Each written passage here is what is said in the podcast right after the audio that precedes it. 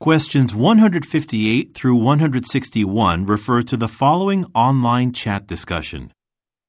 Steph Harris, 1036. Two weeks to go before the aquaculture conference in San Jose. So that we don't find ourselves rushing around trying to get everything ready at the last minute, I want to make sure we're on schedule. How are the preparations for our new booth? Justin Sigmund, 1038. They're coming along well, and the banners we had made were delivered yesterday. We still need a curtain for the back of the booth, though. Any ideas? Jackie Farrell, 1039. When we showed our feeding system at the trade show in Halifax, we used one from Grand Star Rentals. Steph Harris, 1040. Would you find out if they have something big enough for the booth? If they do, go ahead and rent it. Nothing too flashy, though. Our new technologies should stand out against the backdrop. Jackie Farrell, 1041. Sure. I suppose the curtain and banner colours should match, right? Where are the banners? I'll need to see them. Justin Sigmund, 1042. In the back of the storage room near the research department. Steph Harris, 1043. How about lighting? Leroy Rafferty, 1044. I'm taking care of that.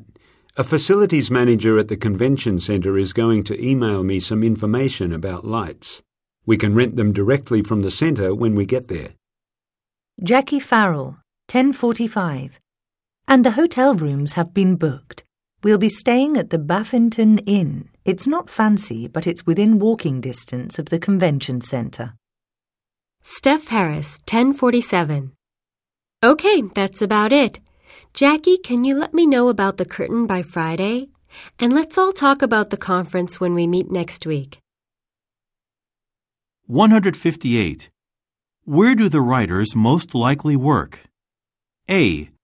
At a conference center. B. At a storage facility. C. At a design firm. D. At a technology company. 159. What does Ms. Farrell indicate she will do? A. Rent a curtain with many different colors. B. Leave some new materials in a storage area. C. Look at some banners before renting a curtain. D. Confirm that a hotel reservation has been made. 160. At 1044, what does Mr. Rafferty mean when he writes, I'm taking care of that. A. He is receiving support. B. He is handling a matter. C. He is paying for his coworkers. D. He is being very careful. 161.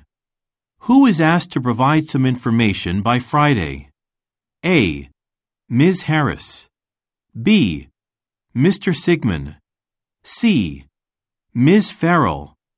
D. Mr. Rafferty.